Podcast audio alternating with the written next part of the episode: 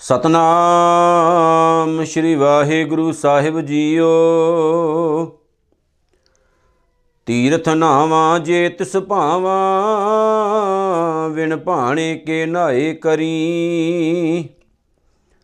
ਜੇਤੀ ਸਿਰਠ ਉਪਾਈ ਵੇਖਾਂ ਵਿਨ ਕਰਮਾਂ ਕੇ ਮਿਲੈ ਲਈ। ਮਤ ਵਿੱਚ ਰਤਨ ਜਵਾਹਰ ਮਾਨਕ ਜੇ ਇੱਕ ਗੁਰ ਕੀ ਸਿੱਖ ਸੁਣੀ, ਗੁਰਾ ਇੱਕ ਦੇਹ 부ਝਾਈ ਸਬਨਾ ਜੀਆਂ ਕਾ ਇੱਕ ਦਾਤਾ, ਸੋ ਮੈਂ ਵਿਸਰ ਨਾ ਜਾਈ। ਗੁਰਾ ਇੱਕ ਦੇ 부ਝਾਈ ਸਬਨਾ ਜੀਆਂ ਕਾ ਇੱਕ ਦਾਤਾ ਸੋ ਮੈਂ ਵਿਸਰ ਨਾ ਜਾਈ। ਧੰਨ ਧੰਨ ਸਤਿਗੁਰੂ, ਸ੍ਰੀ ਗੁਰੂ ਗ੍ਰੰਥ ਸਾਹਿਬ ਜੀ ਮਹਾਰਾਜ, ਸੱਚੇ ਪਾਤਸ਼ਾਹ। ਆਓ ਸਤਿਗੁਰੂ ਦੇ ਪਾਵਨ ਚਰਨਾਂ ਦੇ ਵਿੱਚ ਨਕਮਸਤਕ ਹੋਈਏ ਆਪਣਾ ਸੀਸ ਨਵਾਈਏ ਜੀ। ਅਤੇ ਸਾਹਿਬ ਗੁਰੂ ਗੋਬਿੰਦ ਸਿੰਘ, ਸੱਚੇ ਪਾਤਸ਼ਾਹ ਜੀ ਦੀ ਪਾਵਨ ਅਸੀਸਾਂ ਨਾਲ ਭਰੀ ਹੋਈ ਗੁਰੂ ਫਤਿਹ ਨਾਲ ਸਾਂਝ ਪਾ ਕੇ ਜਪਜੀ ਸਾਹਿਬ ਧੰਨ ਧੰਨ ਗੁਰੂ ਨਾਨਕ ਸਾਹਿਬ ਸੱਚੇ ਪਾਤਸ਼ਾਹ ਜੀ ਦੀ ਮਿੱਠੜੀ ਪਾਵਨ ਬਾਣੀ ਦੇ ਨਾਲ ਆਪਣਾ ਚਿੱਤ ਜੋੜੀਏ ਜੀ, ਸਾਰੇ ਪਿਆਰ ਨਾਲ ਗੱਜ ਵੱਜ ਕੇ ਆਖੋ, ਵਾਹਿਗੁਰੂ ਜੀ ਕਾ ਖਾਲਸਾ, ਵਾਹਿਗੁਰੂ ਜੀ ਕੀ ਫਤਿਹ। ਧੰਨ ਗੁਰੂ ਨਾਨਕ ਸਾਹਿਬ ਸੱਚੇ ਪਾਤਸ਼ਾਹ ਜੀ ਦੀ ਜਪਜੀ ਸਾਹਿਬ ਦੀ ਵਿਚਾਰ, ਜਿਹੜੀ ਕਿ ਸੰਖੇਪ ਰੂਪ ਦੇ ਵਿੱਚ ਅਸੀਂ ਕਰ ਰਹੇ ਹਾਂ। ਗੁਰੂ ਨਾਨਕ ਸਾਹਿਬ ਸੱਚੇ ਪਾਤਸ਼ਾਹ ਜੀ ਦੀ ਪਾਵਨ ਬਾਣੀ ਜਪਜੀ ਸਾਹਿਬ ਦੀ ਅੱਜ ਸਾਡੇ ਕੋਲ ਛੇਵੀਂ ਪੌੜੀ ਮੌਜੂਦ ਹੈ, ਜਿਸ ਪੌੜੀ ਦੇ ਵਿੱਚ ਗੁਰੂ ਨਾਨਕ ਸੱਚੇ ਪਾਤਸ਼ਾਹ ਜੀ ਨੇ ਪਰਮਾਤਮਾ ਦੇ ਨਾਲ ਪਿਆਰ ਕਰਨ ਵਾਲੇ ਇਨਸਾਨ ਦੀ ਜਿਹੜੀ ਮਨੋ ਭਾਵਨਾ ਹੈ, ਉਸ ਦਾ ਜ਼ਿਕਰ ਬਾਖੂਬੀ ਕੀਤਾ ਹੈ। ਗੁਰੂ ਨਾਨਕ ਸਾਹਿਬ ਸੱਚੇ ਪਾਤਸ਼ਾਹ ਜੀ ਇਸ ਪਾਵਨ ਪੌੜੀ ਦੇ ਵਿੱਚ ਇੱਕ ਬਖਸ਼ਿਸ਼ ਬੜੀ ਪਿਆਰੀ ਕਰਦੇ ਨੇ ਤੇ ਕਹਿੰਦੇ ਨੇ ਕਿ ਜਿਹੜਾ ਇਨਸਾਨ ਪਰਮਾਤਮਾ ਨੂੰ ਪਿਆਰ ਕਰਦਾ ਹੈ ਨਾ ਜਿਨੇ ਆਪਣੇ ਅੰਦਰੋਂ ਅਤੇ ਬਾਹਰੋਂ ਪਰਮਾਤਮਾ ਦੇ ਨਾਲ ਇੱਕ ਮਿਕਤਾ ਹਾਸਲ ਕਰ ਲਈ ਹੈ, ਉਹ ਇਨਸਾਨ ਹਮੇਸ਼ਾ ਪਰਮਾਤਮਾ ਦੀ ਖੁਸ਼ੀ ਦੇਖਦਾ ਹੈ। ਇੱਕ ਗੱਲ ਯਾਦ ਰੱਖਿਓ, ਅਸੀਂ ਸੰਸਾਰਕ ਰੂਪ ਦੇ ਵਿੱਚ ਵੀ ਦੇਖਦੇ ਹਾਂ, ਜਿਹਨੂੰ ਆਪਾਂ ਸਭ ਤੋਂ ਜ਼ਿਆਦਾ ਪਿਆਰ ਕਰਦੇ ਹੋਈਏ ਨਾ, ਤੇ ਸਾਡੇ ਮਨ ਦੇ ਵਿੱਚ ਉਹਦੇ ਪ੍ਰਤੀ ਇੱਕ ਭਾਵਨਾ ਜਨਮ ਲੈ ਲੈਂਦੀ ਹੈ, ਇੱਕ ਵਿਚਾਰ ਪੈਦਾ ਹੋ ਜਾਂਦਾ ਹੈ ਕਿ ਮੈਂ ਕਦੇ ਵੀ ਐਸਾ ਕੋਈ ਕੰਮ ਨਾ ਕਰਾਂ, ਜਿਸ ਕੰਮ ਕਰਕੇ ਉਹਦਾ ਦਿਲ ਦੁਖ ਜਾਏ। ਮੈਂ ਕੋਈ ਵੀ ਐਸਾ ਬੋਲ ਨਾ ਬੋਲਾਂ ਜਿਸ ਬੋਲ ਕਰਕੇ ਉਹਦਾ ਮਨ ਦੁਖੀ ਹੋਵੇ। ਮੈਂ ਕੋਈ ਵੀ ਐਸਾ ਕੰਮ ਨਾ ਕਰਾਂ ਜਿਸ ਕੰਮ ਕਰ ਜਿਹੜੇ ਕੰਮ ਦੇ ਕਾਰਨ ਮੈਂ ਕੋਈ ਵੀ ਐਸਾ ਕੰਮ ਨਾ ਕਰਾਂ ਜਿਹੜੇ ਕੰਮ ਦੇ ਕਾਰਨ ਉਹਦੀ ਆਤਮਾ ਨੂੰ ਦੁੱਖ ਮਹਿਸੂਸ ਹੁੰਦਾ ਹੋਵੇ। ਕਿਉਂਕਿ ਇੱਥੇ ਪਿਆਰ ਦੀ ਗੱਲ ਹੈ। ਤੇ ਪਿਆਰ ਦੇ ਵਿੱਚ ਇਨਸਾਨ ਕੁਰਬਾਨੀ ਵੀ ਕਰ ਜਾਂਦਾ ਹੈ। ਕਿਸੇ ਦੂਸਰੇ ਦੇ ਲਈ ਕੁਰਬਾਨ ਵੀ ਹੋ ਜਾਂਦਾ ਹੈ। ਜਿਵੇਂ ਰੱਬ ਦੇ ਰਸਤੇ ਦੇ ਉੱਤੇ ਕੁਰਬਾਨ ਹੋਣ ਵਾਲੇ ਨੂੰ ਸ਼ਹੀਦ ਆਖਿਆ ਜਾਂਦਾ ਹੈ ਨਾ, ਤੇ ਪ੍ਰਮਾਤਮਾ ਨਾਲ ਪਿਆਰ ਕਰਨ ਵਾਲੇ ਜਿਹੜੇ ਨੇ, ਉਹ ਜਿੰਦਾ ਹੀ ਸ਼ਹੀਦ ਹੁੰਦੇ ਨੇ। ਵਾਹਿਗੁਰੂ ਨੂੰ ਪਿਆਰ ਕਰਨ ਵਾਲੇ ਹਮੇਸ਼ਾ ਇਹ ਚੀਜ਼ ਨੋਟ ਕਰਦੇ ਨੇ ਕਿ ਅਸੀਂ ਕਿਹੜਾ ਕੰਮ ਕਰੀਏ ਜਿਹਦੇ ਕਰਕੇ ਪ੍ਰਮਾਤਮਾ ਨੂੰ ਚੰਗਾ ਲੱਗੇ ਤੇ ਉਹ ਕੰਮ ਕਦੇ ਨਾ ਕਰੀਏ, ਜਿਸ ਕੰਮ ਕਰਕੇ ਸਾਡਾ ਗੁਰੂ ਨਾਰਾਜ਼ ਹੋਵੇ ਤੇ ਪ੍ਰਮਾਤਮਾ ਨੂੰ ਚੰਗਾ ਨਾ ਲੱਗਾ ਹੋਵੇ। ਆਓ ਉਸ ਅਸੀਂ ਉਸ ਪੌੜੀ ਦੀ ਵਿਚਾਰ ਵੱਲ ਵਧਦੇ ਹਾਂ, ਤੀਰਥ ਨਾਵਾਂ ਮੈਂ ਤੀਰਥਾਂ ਦੇ ਉੱਤੇ ਜਾ ਕੇ ਤਦ ਇਸ਼ਨਾਨ ਕਰਾਂ। ਤੀਰਥ ਕਿਹਨੂੰ ਕਹਿੰਦੇ ਨੇ? ਧਾਰਮਿਕ ਅਸਥਾਨ। ਧਾਰਮਿਕ ਅਸਥਾਨ ਆਮ ਤੌਰ ਤੇ ਤਕਰੀਬਨ ਤਕਰੀਬਨ ਧਾਰਮਿਕ ਅਸਥਾਨਾਂ ਦੇ ਨਾਲ ਇਸ਼ਨਾਨ ਕਰਨ ਵਾਸਤੇ ਜਗ੍ਹਾ ਤਿਆਰ ਕੀਤੀਆਂ ਗਈਆਂ ਹੁੰਦੀਆਂ ਨੇ। ਜਿਵੇਂ ਆਪਾਂ ਹਿੰਦੂ ਮਤ ਦੀ ਗੱਲ ਕਰਦੇ ਹਾਂ, ਤਾਂ ਬਹੁਤ ਸਾਰੇ ਮੰਦਰ ਜਿਵੇਂ 84 ਘਾਟ ਗੰਗਾ ਦੇ ਕੰਢੇ ਤੇ ਤਿਆਰ ਕੀਤੇ ਗਏ ਨੇ। ਗੰਗਾ ਦੇ ਕੰਢੇ ਦੇ ਉੱਤੇ ਭਾਵ ਹੋਰ ਵੱਖ-ਵੱਖ ਨਦੀਆਂ ਦੇ ਕੰਢਿਆਂ ਤੇ ਵੱਡੇ ਵੱਡੇ ਮੰਦਰ ਤਿਆਰ ਕੀਤੇ ਜਾਂਦੇ ਨੇ। ਜਿਵੇਂ ਪੁਰਾਣੇ ਦਸਤਾਵੇਜ਼ ਸਾਨੂੰ ਦੱਸਦੇ ਨੇ ਕਿ ਹਿੰਦੂ ਮਤ ਦੇ ਵਿੱਚ 68 ਤੀਰਥਾਂ ਦਾ ਜ਼ਿਕਰ ਹੁੰਦਾ ਹੈ।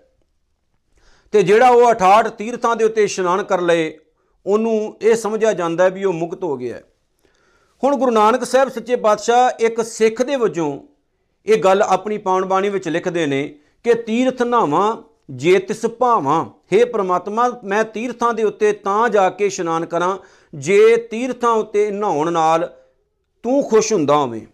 ਜੇ ਤਿਸ ਭਾਵਾਂ, ਜੇ ਤੈਨੂੰ ਚੰਗਾ ਲੱਗੇ ਤਾਂ, ਜੇ ਮੈਂ ਤੈਨੂੰ ਚੰਗਾ ਲੱਗਣ ਲੱਗ ਪਾਵਾਂ, ਤਾਂ ਹੀ ਮੈਂ ਜਾ ਕੇ ਕੰਮ ਕਰਾਂ। ਤੀਰਥ ਨਾਵਾਂ ਜੇ ਤਿਸ ਭਾਵਾਂ, ਵਿਣ ਭਾਣੇ, ਕੇ ਨਾਏ ਕਰੀ, ਹੁਣ ਇੱਥੇ ਸ਼ਬਦ ਹੈ ਨਾਏ ਨੰਨੇ ਕੰਨਾ ਤੇ ਈੜੀ ਸਿਹਾਰੀ। ਉਹਨੂੰ ਥੋੜਾ ਜਿਹਾ ਦਬਾ ਕੇ ਤੁਸੀਂ ਬੋਲੋਗੇ ਤਾਂ ਫਿਰ ਜਾ ਕੇ ਇਹਦਾ ਅਰਥ ਸਪਸ਼ਟ ਹੋਣਾ ਹੈ। ਜੇ ਤੁਸੀਂ ਬੋਲੋਗੇ, ਵਿਣ ਭਾਣੇ ਕੇ ਨਾਏ ਕਰੀ ਨਾਏ ਕਰੀ, ਤੇ ਉਹ ਅਰਥ ਸਪਸ਼ਟ ਨਹੀਂ ਹੋਣ ਲੱਗਾ। ਜੇ ਥੋੜਾ ਜਿਹਾ ਦਬਾ ਕੇ ਬੋਲੋਗੇ, ਵਿਣ ਭਾਣੇ ਕੇ ਨਾਏ ਕਰੀ, ਨਹਾਉਣ ਨਾਲ हे ਪ੍ਰਮਾਤਮਾ, ਜੇ ਤੈਨੂੰ ਚੰਗਾ ਹੀ ਨਹੀਂ ਲੱਗਦਾ, ਤੇ ਮੈਂ ਨਹਾ ਕੇ ਕੀ ਕਰਾਂ? ਮੈਂ ਤੀਰਥਾਂ ਉੱਤੇ ਜਾ ਕੇ ਇਸ਼ਨਾਨ ਕਿਉਂ ਕਰਾਂ? ਕਿਉਂ ਐਵੇਂ ਖੱਜਲ ਖੁਆਰੀ ਦੇ ਵਿੱਚ ਪਾਵਾਂ? ਕਿਉਂਕਿ ਤੈਨੂੰ ਚੰਗਾ ਹੀ ਨਹੀਂ ਜੇਕਰ ਲੱਗਣਾ ਤਾਂ। ਹੁਣ ਇੱਕ ਸਵਾਲ ਮਨ ਵਿੱਚ ਪ੍ਰਗਟ ਹੁੰਦਾ ਹੈ ਕਿ ਗੁਰੂ ਨਾਨਕ ਸਾਹਿਬ ਨੂੰ ਕਿਵੇਂ ਪਤਾ ਹੈ? ਕਿ ਪ੍ਰਮਾਤਮਾ ਦੀ ਖੁਸ਼ੀ ਤੀਰਥਾਂ ਉੱਤੇ ਇਸ਼ਨਾਨ ਕਰਨ ਨਾਲ ਨਹੀਂ ਹੈ। ਰੱਬ ਇਹਨਾਂ ਕਰਮਕਾਂਡਾਂ ਦੇ ਨਾਲ ਖੁਸ਼ ਨਹੀਂ ਹੁੰਦਾ ਹੈ। ਤੇ ਇਹਦਾ ਇੱਕੋ ਸਿੰਪਲ ਜਵਾਬ ਹੈ, ਕਿਉਂਕਿ ਗੁਰੂ ਨਾਨਕ ਖੁਦ ਪ੍ਰਮਾਤਮਾ ਦੀ ਜੋਤ ਹੈ। ਜਿਵੇਂ ਸਤਿਗੁਰੂ ਨੇ ਆਪਣੀ ਪਾਉਣ ਬਾਣੀ ਵਿੱਚ ਸ਼ਬਦ ਅੰਕਿਤ ਕੀਤੇ ਨੇ, ਜੋਤ ਰੂਪ ਹਰ ਆਪ ਗੁਰੂ ਨਾਨਕ ਕਹਾਇਓ। ਗੁਰੂ ਨਾਨਕ ਹੀ ਪ੍ਰਮਾਤਮਾ ਦੀ ਪਾਵਨ ਜੋਤ ਹੈ, ਭਾਵ ਗਿਆਨ ਹੈ, ਜਿਹੜਾ ਸੰਸਾਰ ਵਿੱਚ ਉਹਨਾਂ ਨੇ ਆ ਕੇ ਵੰਡਿਆ।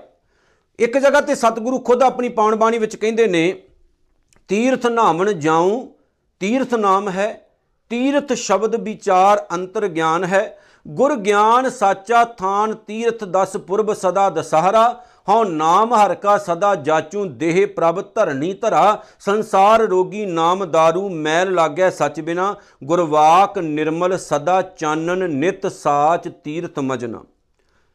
ਸਤਿਗੁਰੂ ਕਹਿੰਦੇ ਨੇ, ਲੋਕ ਨਹਾਉਂਦੇ ਹੋਣਗੇ, ਪਾਣੀ ਦੇ ਵਿੱਚ ਨਹਾਤਾ ਤੇ ਸਮਝ ਲਿਆ ਵੀ ਮੈਲ ਉਤਰ ਗਈ ਸਾਰੀ ਦੀ ਸਾਰੀ। ਲੇਕਿਨ ਸਤਿਗੁਰੂ ਜੀ ਕਹਿੰਦੇ ਨੇ, ਮੇਰੇ ਲਈ ਗੁਰੂ ਦਾ ਗਿਆਨ ਹੀ ਤੀਰਥ ਹੈ। ਮੇਰੇ ਲਈ ਪਰਮਾਤਮਾ ਦਾ ਨਾਮ ਹੀ ਸੱਚਾ ਤੀਰਥ ਹੈ, ਜਿਹਦੇ ਵਿੱਚ ਇਸ਼ਨਾਨ ਕਰਕੇ ਮੇਰਾ ਅੰਦਰਲਾ ਤੇ ਬਾਹਰਾ ਸ਼ੁੱਧ ਹੁੰਦਾ ਹੈ, ਸਾਫ਼ ਸੁਧਰਾ ਹੁੰਦਾ ਹੈ। ਹੁਣ 68 ਤੀਰਥਾਂ ਦੀ ਗੱਲ ਗੁਰਬਾਣੀ ਦੇ ਵਿੱਚ ਵੀ ਆਉਂਦੀ ਹੈ। ਲੇਕਿਨ ਗੁਰਬਾਣੀ ਦੇ ਮੁਤਾਬਕ ਜੇ ਆਪਾਂ ਚੱਲੀਏ ਤੇ ਸਤਿਗੁਰੂ ਜੀ ਕਹਿੰਦੇ ਨੇ ਵੀ ਤੀਰਥਾਂ ਉੱਤੇ ਨਹਾਉਣ ਦੇ ਨਾਲ ਜਾਂ ਕਿ ਇਸ਼ਨਾਨ ਕਰਨ ਦੇ ਨਾਲ ਜਾਂ ਉਹਨਾਂ ਦੀ ਯਾਤਰਾ ਕਰਨ ਦੇ ਨਾਲ ਕੁਝ ਮਿਲ ਨਹੀਂ ਲੱਗਾ ਤੁਹਾਨੂੰ, ਹਾਂ, ਘੁੰਮ ਕੇ ਆਉਣਾ ਤੇ ਘੁੰਮ ਕੇ ਆ ਜਾਓ, ਯਾਤਰਾ ਕਰੋ। ਪਰ ਜੇ ਤੁਸੀਂ ਕਹਿੰਦੇ ਵੀ ਅੰਦਰ ਦੀ ਮੈਲ ਉਤਰ ਜਾਏ ਜਾਂ ਜੀਵਨ ਸਾਫ਼ ਸੁਧਰਾ ਹੋ ਜਾਏ, ਜੀਵਨ ਦੀ ਗੰਦਗੀ ਲੱਥ ਜਾਏ ਤਾਂ ਇਦਾਂ ਕੋਈ ਫਾਇਦਾ ਨਹੀਂ ਹੋਣ ਲੱਗਾ। ਉਹਦੇ ਲਈ ਸਭ ਤੋਂ ਜ਼ਰੂਰੀ ਹੈ ਅਸੀਂ ਸਤਿਗੁਰੂ ਦਾ ਗਿਆਨ ਆਪਣੇ ਜੀਵਨ ਦੇ ਵਿੱਚ ਹਾਸਲ ਕਰੀਏ, ਜੀਵਨ ਦੇ ਵਿੱਚ ਗਿਆਨ ਧਾਰਨ ਕਰੀਏ, ਕਿਉਂਕਿ ਗਿਆਨ ਨੇ ਸਾਡਾ ਪਾਰ ਉਤਾਰਾ ਕਰਨਾ ਹੈ। ਗੁਰੂ ਗ੍ਰੰਥ ਸਾਹਿਬ ਮਹਾਰਾਜ ਦੀ ਪਾਣ ਬਾਣੀ ਕਹਿੰਦੀ ਹੈ, ਗੁਰਬਾਣੀ ਇਸ ਜਗ ਮੈਂ ਚਾਨਣ ਕਰਮ ਵਸੈ ਮਨ ਆਏ। ਗੁਰਬਾਣੀ ਦਾ ਪ੍ਰਕਾਸ਼ ਆਪਣੇ ਜੀਵਨ ਦੇ ਵਿੱਚ ਕਰੀਏ। ਜੇਤੀ ਸਿਰਠ ਉਪਾਈ ਵੇਖਾਂ ਵਿਣ ਕਰਮਾਂ ਕੇ ਮਿਲੈ ਲਈ।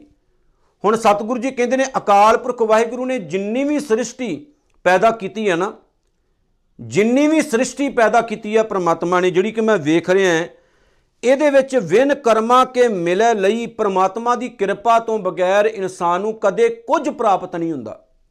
ਪ੍ਰਮਾਤਮਾ ਦੀ ਕਿਰਪਾ ਦੇ ਰਾਹੀਂ ਹੀ ਅਸੀਂ ਸਵਾਸ ਲੈਨੇ ਆ ਪ੍ਰਮਾਤਮਾ ਦੀ ਕਿਰਪਾ ਦੇ ਰਾਹੀਂ ਅਸੀਂ ਜਿਉਂਨੇ ਆ ਪ੍ਰਮਾਤਮਾ ਦੀ ਕਿਰਪਾ ਤੋਂ ਬਗੈਰ ਅਸੀਂ ਨਕੰਮੇ ਆ ਤੇ ਰੱਬ ਦੀ ਕਿਰਪਾ ਹਾਸਲ ਕਰਨ ਦੇ ਲਈ ਸਾਨੂੰ ਸਤਿਗੁਰੂ ਦੇ ਮੂਹਰੇ ਹੱਥ ਜੋੜ ਕੇ ਖੜਾ ਹੋਣਾ ਪਏਗਾ ਕਿ ਮਾਲਕਾ, ਕਿਰਪਾ ਕਰ ਸਾਡੇ ਉੱਤੇ ਐਸੀ ਦਇਆ ਕਰ ਵੀ ਸਾਡੇ ਅੰਦਰ ਤੇ ਬਾਹਰ ਚਾਨਣ ਹੋ ਜਾਏ।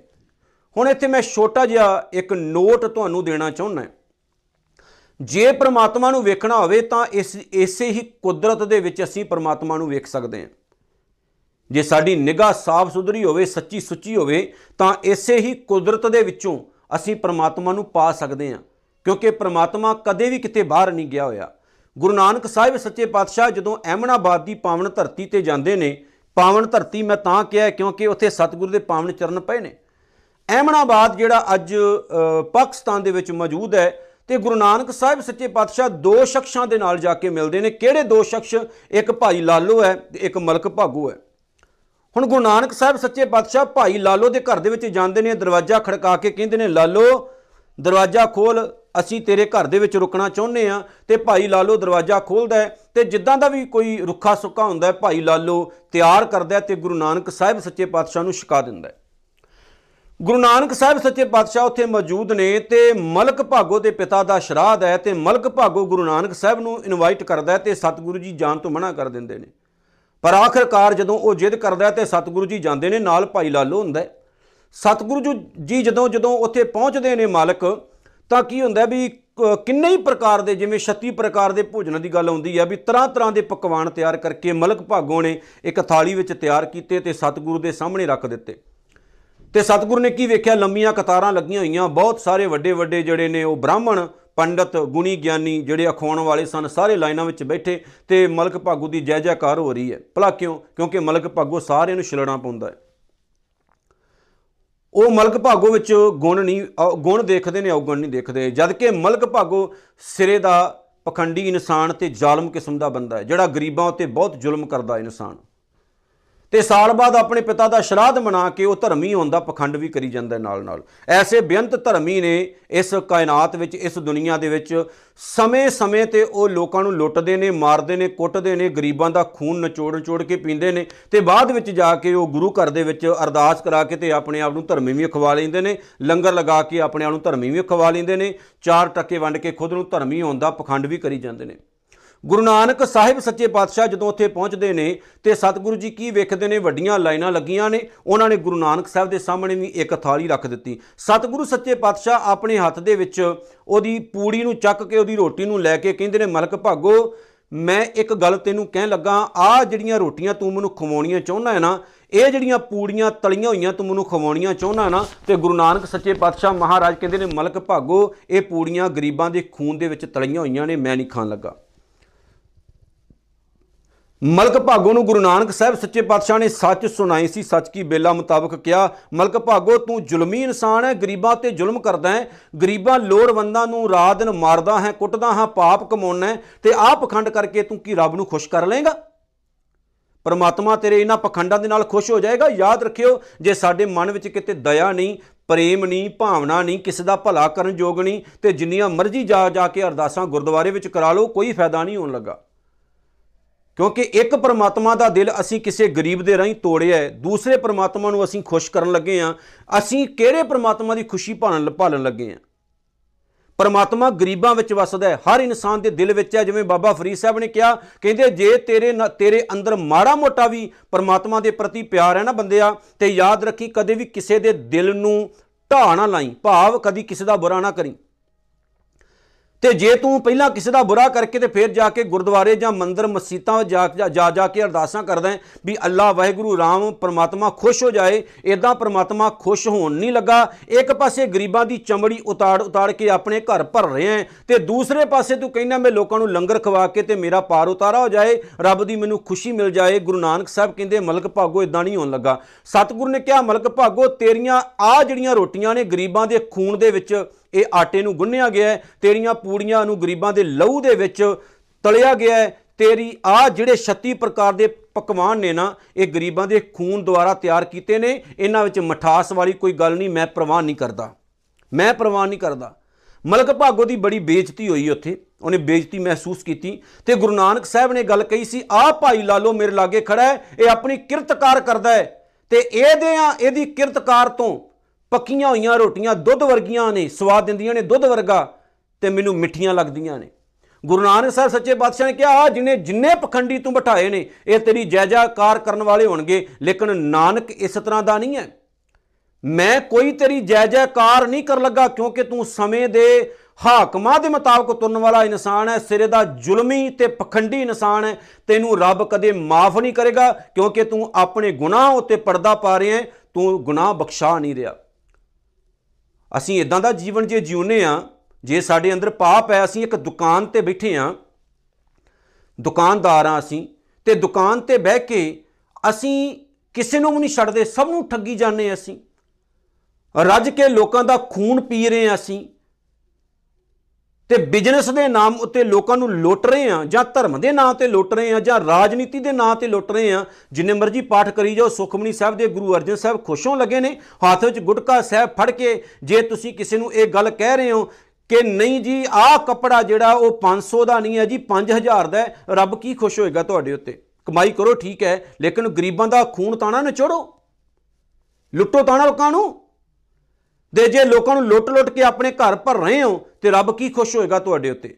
ਗੁਰੂ ਅਰਜਨ ਸਾਹਿਬ ਖੁਸ਼ ਹੋਣਗੇ? ਰਾਹ ਦਿਨ ਲੋਕਾਂ ਨੂੰ ਲੁੱਟ-ਲੁੱਟ ਕੇ ਆਪਣੇ ਘਰ ਭਰਨ ਵਾਲੇ, ਜੇ ਕੱਲ ਨੂੰ ਦਰਬਾਰ ਸਾਹਿਬ ਵਿੱਚ ਜਾ ਕੇ ਇਸ਼ਨਾਨ ਕਰਕੇ ਅੰਮ੍ਰਿਤ ਵੇਲੇ ਕਹਿਣਗੇ, ਗੁਰੂ ਰਾਮਦਾਸ ਦੀ ਸਾਨੂੰ ਖੁਸ਼ੀ ਮਿਲ ਜਾਏ, ਤੇ ਜਿਹੜੇ ਗੁਰੂ ਰਾਮਦਾਸ, ਸੱਚੇ ਪਾਤਸ਼ਾਹ ਮਹਾਰਾਜ ਆਪ ਖੁਦ ਘੁੰਗਣੀਆਂ ਵੇਚ-ਵੇਚ ਕੇ ਗੁਜ਼ਾਰਾ ਕਰਦੇ ਰਹੇ ਨੇ, ਉਹ ਗੁਰੂ ਰਾਮਦਾਸ, ਸੱਚੇ ਪਾਤਸ਼ਾਹ ਮਹਾਰਾਜ ਕਿਸੇ ਪਖੰਡੀ ਬੰਦੇ ਨੂੰ, ਜਿਹੜਾ ਇਨਸਾਨ ਗਰੀਬਾਂ ਦਾ ਲਹੂ ਪੀਣ ਵਾਲਾ ਹੋਵੇ ਐਸੇ ਬੰਦੇ ਨੂੰ ਪਰਮਾਤਮਾ, ਗੁਰੂ ਰਾਮਦਾਸ ਬਖਸ਼ਿਸ਼ਾਂ ਦੇਣਗੇ, ਕਦੇ ਨਹੀਂ ਦੇਣਗੇ? ਤਾਂ ਹੀ ਤਾਂ ਆਖਿਆ ਗੁਰੂ ਨਾਨਕ ਸਾਹਿਬ ਨੇ, ਤੀਰਥ ਨਾਵਾਂ ਜੇ ਤਿਸ ਭਾਵਾਂ, ਵਿਣ ਭਾਣੇ ਕੇ ਨਹਾਏ ਕਰੀ, ਮੈਂ ਇਦਾਂ ਦੇ ਪਖੰਡ ਨਹੀਂ ਕਰਨ ਲੱਗਾ, ਕਿਉਂਕਿ ਤੂੰ ਇਦਾਂ ਕਦੇ ਖੁਸ਼ ਨਹੀਂ ਹੁੰਦਾ। ਤੂੰ ਖੁਸ਼ ਕਿਦਾਂ ਹੁੰਦਾ ਹੈ? ਜਦੋਂ ਗੁਰੂ ਦੇ ਰਾਹੀਂ ਅਸੀਂ ਆਪਣਾ ਜੀਵਨ ਵਧੀਆ ਬਣਾ ਲੈਨੇ ਤੇ ਗੁਰੂ ਨਾਨਕ ਸਾਹਿਬ ਨੇ ਕਿਹਾ, ਮੈਨੂੰ ਮਲਕ ਭਾਗੋ, ਤੂੰ ਨਹੀਂ, ਲਾਲੋ ਦਾ ਘਰ ਜ਼ਿਆਦਾ ਚੰਗਾ ਲੱਗਦਾ ਹੈ। ਇਹ ਸਾਡਾ ਗੁਰੂ ਨਾਨਕ ਹੈ। ਮੈਂ ਹੈਰਾਨ ਹੈਰਾਨ ਆ ਧੰਨ ਨੇ ਅੱਜ ਕੱਲ ਦੇ ਬਾਬੇ ਵੱਡੀਆਂ ਵੱਡੀਆਂ ਕਾਰਾਂ 'ਚ, ਗੱਡੀਆਂ 'ਚ ਘੁੰਮਣ ਵਾਲੇ ਆਲੀ ਸ਼ਾਨ ਮਹਿਲਾਂ ਆਲੀ ਸ਼ਾਨ ਮਹਿਲਾਂ ਦੇ ਵਿੱਚ ਰਹਿਣ ਵਾਲੇ ਕਦੀ ਕਿਸੇ ਗਰੀਬ ਦੇ ਘਰ ਦੇ ਵਿੱਚ ਰੁਕੇ ਨੇ ਰਾਤ? ਨਹੀਂ। ਉਹਨਾਂ ਨੂੰ ਵੱਡੇ ਵੱਡੇ ਮਹਿਲ ਚਾਹੀਦੇ ਨੇ ਰੁਕਣ ਦੇ ਲਈ। ਉਹਨਾਂ ਨੂੰ ਆਲੀ ਸ਼ਾਨ ਜਿਹੜੇ ਨੇ ਉਹ ਹੋਟਲ ਚਾਹੀਦੇ ਨੇ ਰੁਕਣ ਦੇ ਲਈ। ਉਹ ਕਦੇ ਨਹੀਂ ਰੁਕਣਗੇ ਕਿਸੇ ਗਰੀਬ ਦੇ ਘਰ ਦੇ ਵਿੱਚ। ਜੇਕਰ ਕੋਈ ਗਰੀਬ ਸਾਹਮਣੇ ਹੋਵੇਗਾ ਵੀ ਨਾ, ਤਾਂ ਉਹਨੂੰ ਵੀ ਉਹ ਫਟਕਾਰਨਗੇ, ਕਦੇ ਵੀ ਉਹਦੇ ਨੇੜੇ ਨਹੀਂ ਜਾਣਗੇ ਉਹ। ਭਲਾ ਕਿਉਂ? ਕਿਉਂਕਿ ਗਰੀਬਾਂ ਤੋਂ ਉਹਨਾਂ ਨੂੰ ਬੋਝ ਆਉਂਦੀ ਹੈ। ਮਹਿੰਗੇ ਮਹਿੰਗੇ ਕੱਪੜੇ ਜੀ ਉਹਨਾਂ ਨੇ ਪਾਏ ਹੁੰਦੇ ਨੇ। ਗੁਰੂ ਨਾਨਕ ਸਾਹਿਬ ਨੂੰ ਵੀ ਇਹ ਲੋਕ ਪ੍ਰਵਾਹ ਨਹੀਂ ਕਰਨਗੇ ਕਿਉਂਕਿ ਗੁਰੂ ਨਾਨਕ ਸਾਹਿਬ ਵੀ ਕਿਰਤੀ ਸਨ। ਆਓ ਅੱਗੇ ਵਧਦੇ ਹਾਂ। ਸਤਿਗੁਰੂ ਸੱਚੇ ਪਾਤਸ਼ਾਹ ਨੇ ਅੱਗੇ ਕੀ ਕਿਹਾ ਜੀ? ਜੇਤੀ ਸਰਠੂ ਪਾਈ ਵੇਖਾਂ ਵਿਨ ਕਰਮਾਂ ਕੇ ਮਿਲੇ ਲਈ। ਸਾਰੀ ਸ੍ਰਿਸ਼ਟੀ ਦੇ ਵਿੱਚ ਅਕਾਲ ਪੁਰਖ ਵਾਹਿਗੁਰੂ ਦੀ ਰਹਿਮਤ ਵਰਸਦੀ ਹੈ। ਇਹ ਸਾਰੀ ਦੁਨੀਆ ਪਰਮਾਤਮਾ ਦੀ ਰਹਿਮਤ ਤੋਂ ਖਾਂਦੀ ਹੈ। ਪਰਮਾਤਮਾ ਦੀ ਰਹਿਮਤ ਤੋਂ ਬਗੈਰ ਕਦੇ ਕੁਝ ਨਹੀਂ ਜੇ ਮਿਲਦਾ। ਸਤਿਗੁਰੂ ਕਹਿੰਦੇ ਨੇ, ਮਤ ਵਿੱਚ ਰਤਨ ਜਵਾਹਰ ਮਾਨਕ ਜੇ ਇੱਕ ਗੁਰ ਕੀ ਸਿੱਖ ਸੁਣੀ।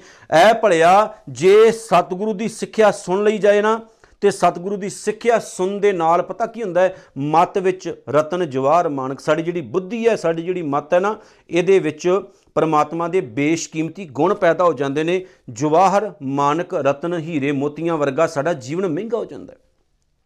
ਜੇ ਸਤਿਗੁਰੂ ਦੀ ਇੱਕ ਸਿੱਖਿਆ ਸੁਣ ਲਈ ਜਾਏ, ਜੇ ਸਤਿਗੁਰੂ ਦੀ ਇੱਕ ਸਿੱਖਿਆ ਦੇ ਉੱਤੇ ਅਮਲ ਕਰ ਲਿਆ ਜਾਏ ਨਾ, ਤਾਂ ਇਨਸਾਨ ਦੀ ਬੁੱਧੀ, ਇਨਸਾਨ ਦੀ ਮਤ, ਇਨਸਾਨ ਦੀ ਸੋਚ ਬੜੀ ਮਹਿੰਗੀ ਹੋ ਜਾਂਦੀ ਹੈ। ਉਹਨੂੰ ਕਦੇ ਕੋਈ ਆਪਣੇ ਪਿੱਛੇ ਨਹੀਂ ਲਗਾ ਸਕਦਾ। ਉਹ ਇਨਸਾਨ ਕਦੇ ਕਿਸੇ ਦਾ ਪਿਛ ਲੱਗ ਨਹੀਂ ਬਣ ਸਕਦਾ। ਉਹ ਇਨਸਾਨ ਸੋਚਦਾ ਹੈ, ਸਮਝਦਾ ਹੈ, ਗੁਰੂ ਦੇ ਗਿਆਨ ਦੇ ਦੁਆਰਾ ਆਪਣਾ ਜੀਵਨ ਜਿਉਂਦਾ ਹੈ। ਉਹ ਕਿਹਦਾ ਪਿਛ ਲੱਗ ਨਹੀਂ?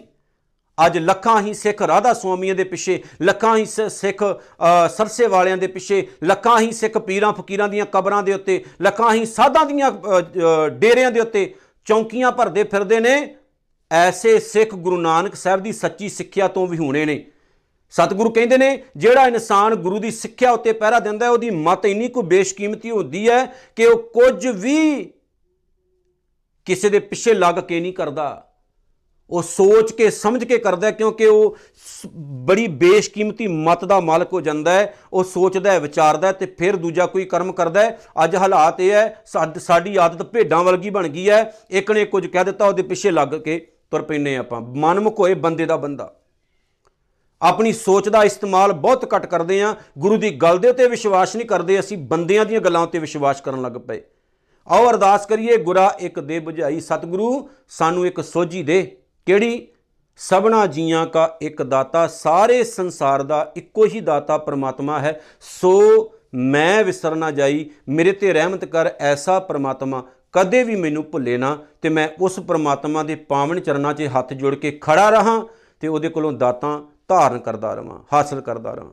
ਆਓ ਗੁਰੂ ਨਾਨਕ ਸਾਹਿਬ ਦਾ ਧੰਨਵਾਦ ਕਰੀਏ। ਜਿਨ੍ਹਾਂ ਨੇ ਜਪਜੀ ਸਾਹਿਬ ਵਰਗੀ ਮਹਾਨ ਬਖਸ਼ਿਸ਼ ਸਾਡੀ ਝੋਲੀ ਵਿੱਚ ਪਾਈ, ਉਹ ਕੰਮ ਕਰੀਏ ਜਿਹੜੇ ਕੰਮ ਵਾਹਿਗੁਰੂ ਨੂੰ ਚੰਗੇ ਲੱਗਦੇ ਨੇ, ਉਹ ਕੰਮ ਕਰੀਏ ਜਿਹੜੇ ਕੰਮ ਗੁਰੂ ਨਾਨਕ ਸਾਹਿਬ ਨੂੰ ਭਾਉਂਦੇ ਨੇ, ਕਦੇ ਉਹ ਕੰਮ ਨਾ ਕਰੀਏ ਜਿਨ੍ਹਾਂ ਕੰਮਾਂ ਦੇ ਨਾਲ ਸਾਡਾ ਸਤਿਗੁਰੂ ਖੁਸ਼ ਨਾ ਹੋਵੇ। ਸਰਬੱਤ ਦਾ ਭਲਾ ਮੰਗੀਏ, ਨਾਨਕ ਨਾਮ ਚੜ੍ਹਦੀ ਕਲਾ, ਤੇਰੇ ਭਾਣੇ ਸਰਬੱਤ ਦਾ ਭਲਾ, ਭੁੱਲਾਂ ਗਲਤੀਆਂ ਦੀ ਖਿਮਾ ਜੀ, ਵਾਹਿਗੁਰੂ ਜੀ ਕਾ ਖਾਲਸਾ, ਵਾਹਿਗੁਰੂ ਜੀ ਕੀ ਫਤਿਹ।